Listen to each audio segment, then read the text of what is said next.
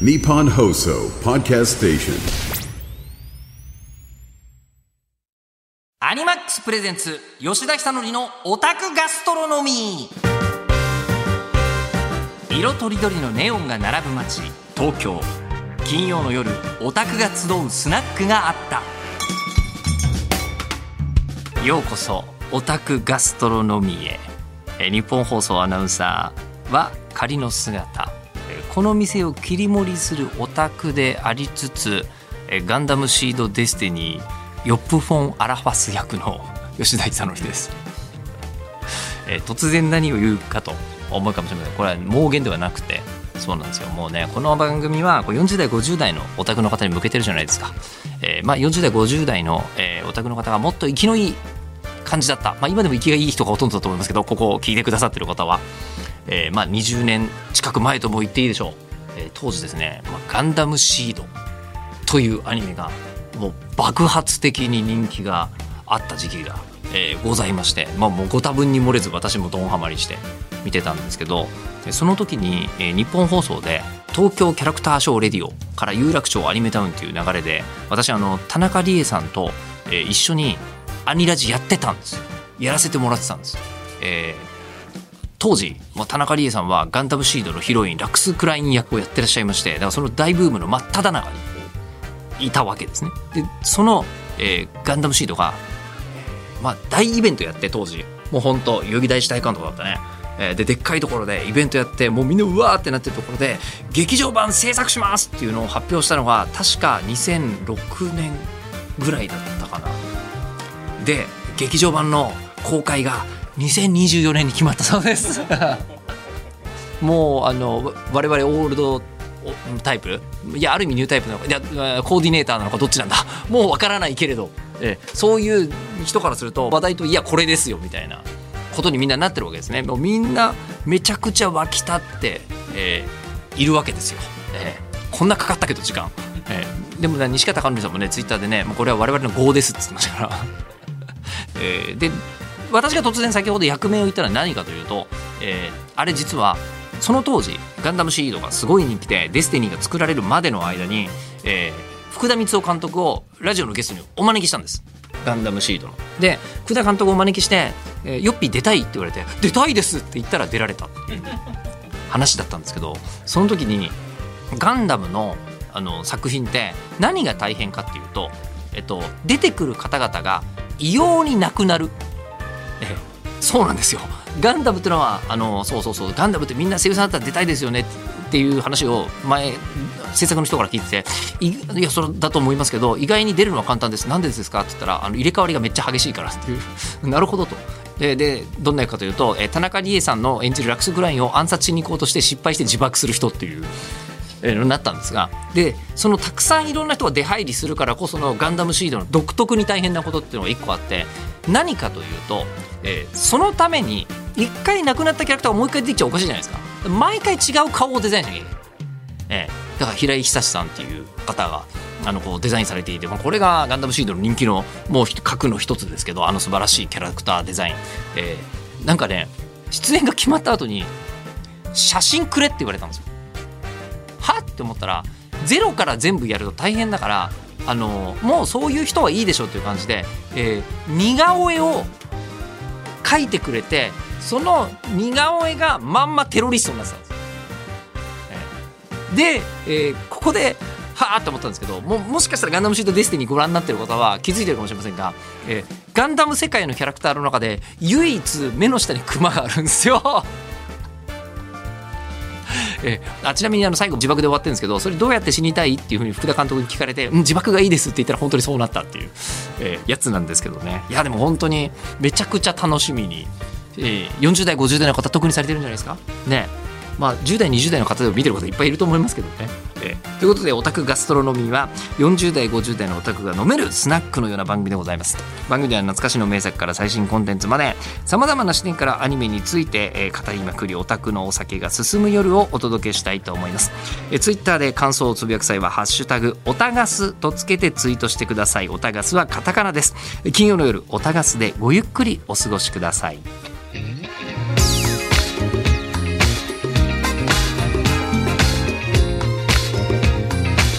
マックスプレゼンツ吉田久典のオタクガストロノミー。この時間はアニマックスがお送りします。アニマックスプレゼンツ吉田久典のオタクガストロノミー。どうも日本放送の量産型アナウンサー吉田久典です。久しぶりに言ったなこれ、えー、一時期ずっと言ってた気がしますが、えー、今夜はこちらのコーナーをお届け。ガンダムハラスメント。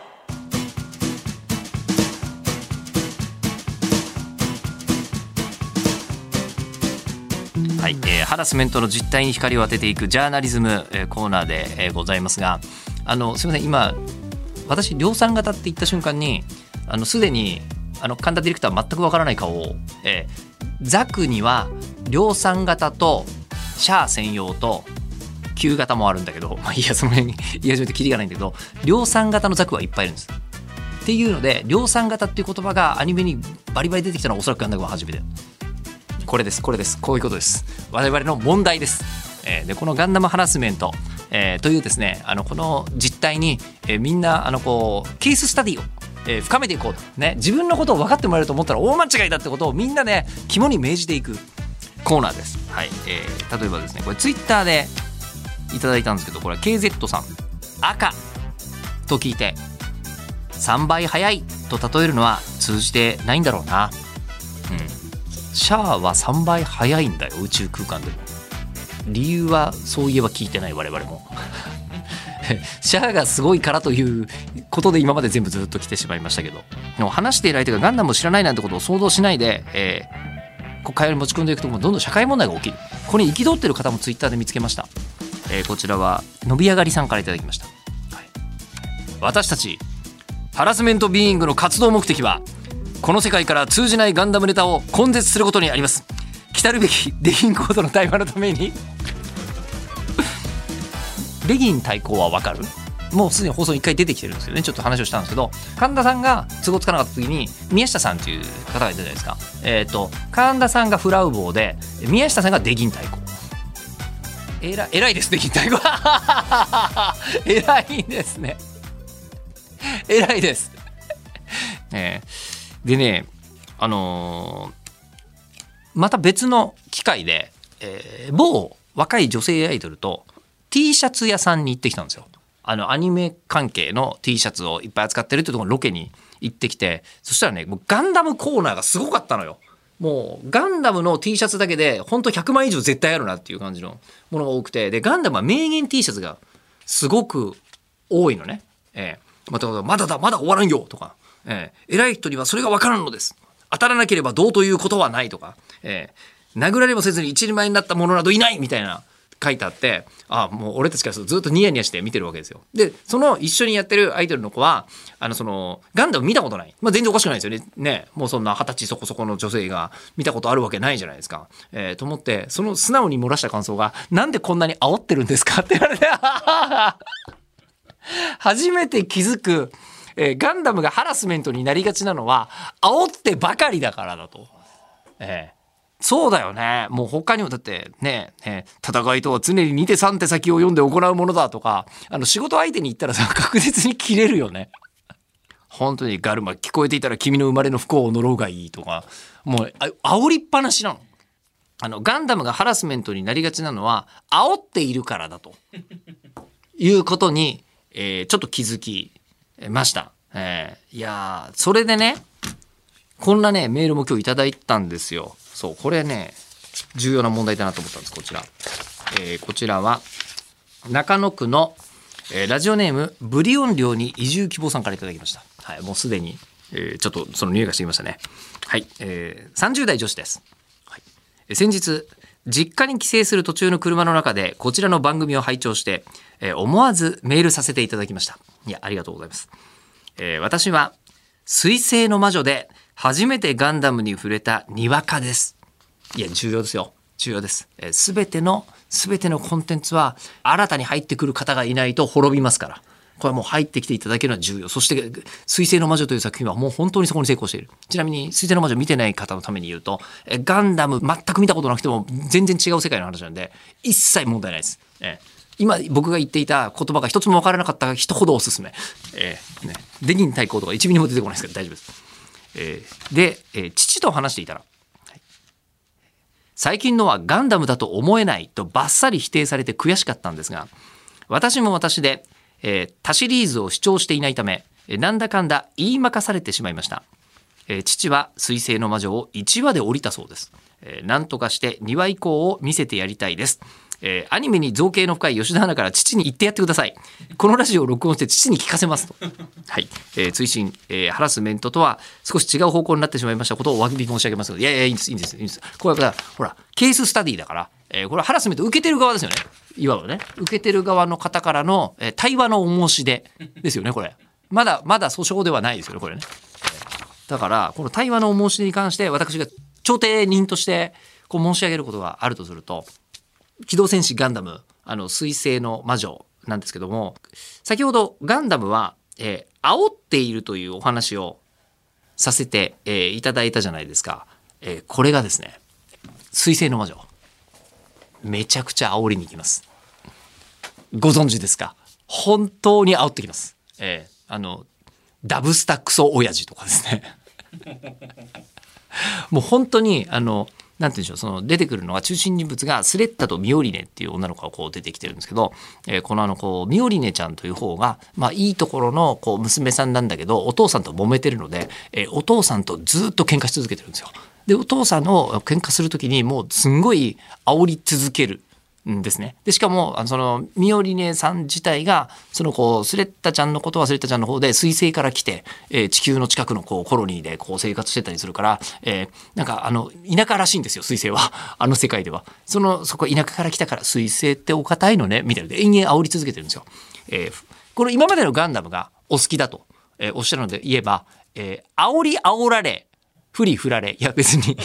ふ、いや、振り、いや、待って、水星の魔女結構煽り煽られ振り振られだな。そういう作品だな。えなので、あの、煽り体制あるはず。だと思うんですよ。なので、これは、えー煽るとこを存分に見ずして、何のニュータイプだと。はい。えーちなみに今回のね、あの、こう、水星の魔女はニュータイプとかそういうことにはあまり踏み込まない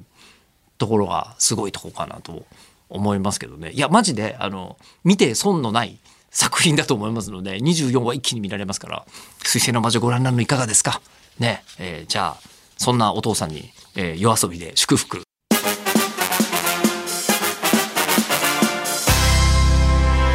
アニマックスプレゼンツ吉田久典のオタクガストロノミーこの時間はアニマックスがお送りしました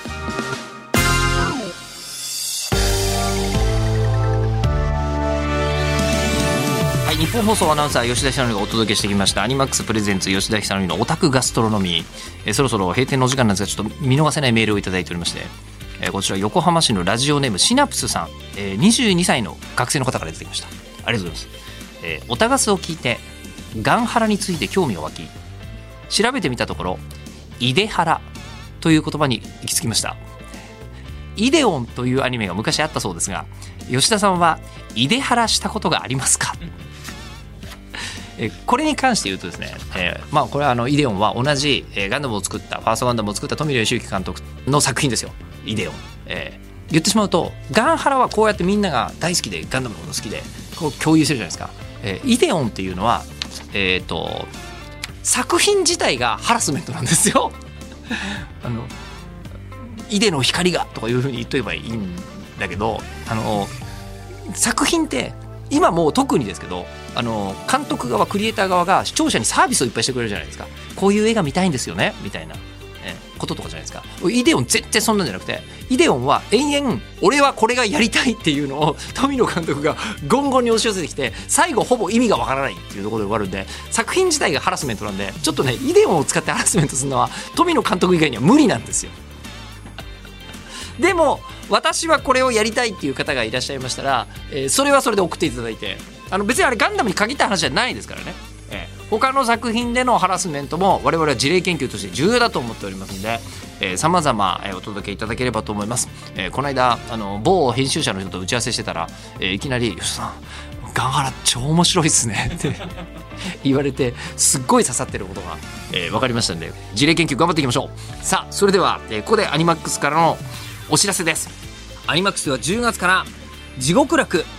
進撃の巨人、ウマ娘プリティダービーなどを一挙放送。また、戦記絶唱シンフォギアはテレビアニメ全シリーズだけでなく、ライブも放送します。他にも、こちら葛飾区亀有公園前派出所ジョジョの奇妙な冒険新世紀エヴァンゲリオンサイキクソーの災難夏目友人帳スパイファミリーなど人気アニメが続々登場10月もアニメ見るならアニマックスそして歌って弾けてアニメミュージックの祭りアニマックスミュージックス2023 11月18日土曜日横浜アリーナで開催。6時間ロング公演が復活します。伊藤美来上坂すみれ内田真礼内田雄馬ウマ娘プリティダービー大石正義大橋彩香ガルニデリア純奈遠山奈緒トゥルー中島由紀南條吉野フォーユー迷子マッドキッドリュウレイザー睡蓮など豪華アーティストが集結。アニマックスミュージックスでしか見ることのできないコラボやカバーソングのパフォーマンスにも大注目です。ぜひ横浜アリーナにお越しください。チケット情報はアニマックスミュージックス公式サイトまで。でそして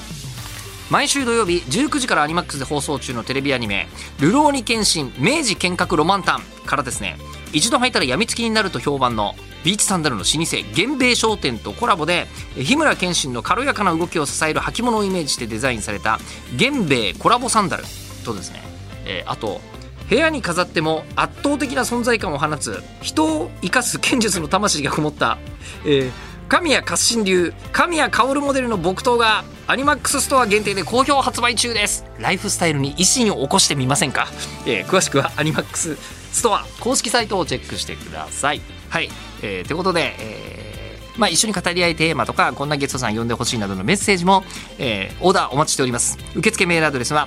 オタクアットマーク 1242.com otaku アットマーク 1242.com です。えツイッターで感想をつぶやく際はハッシュタグオタガスをつけてツイートしてください。でまた過去の放送ポッドキャストで配信中です。聞き逃した回やもう一度聞きたい放送何度でも楽しむことができますので詳しくは番組ブログ、はいえー、もしくは私の SNS であのハッシュタグおたかすつけてツイートしてますのでぜひお願いいたします。この時間のお相手は日本放送アナウンサー吉田久典でした。金曜の夜おたかすでまたお会いしましょう。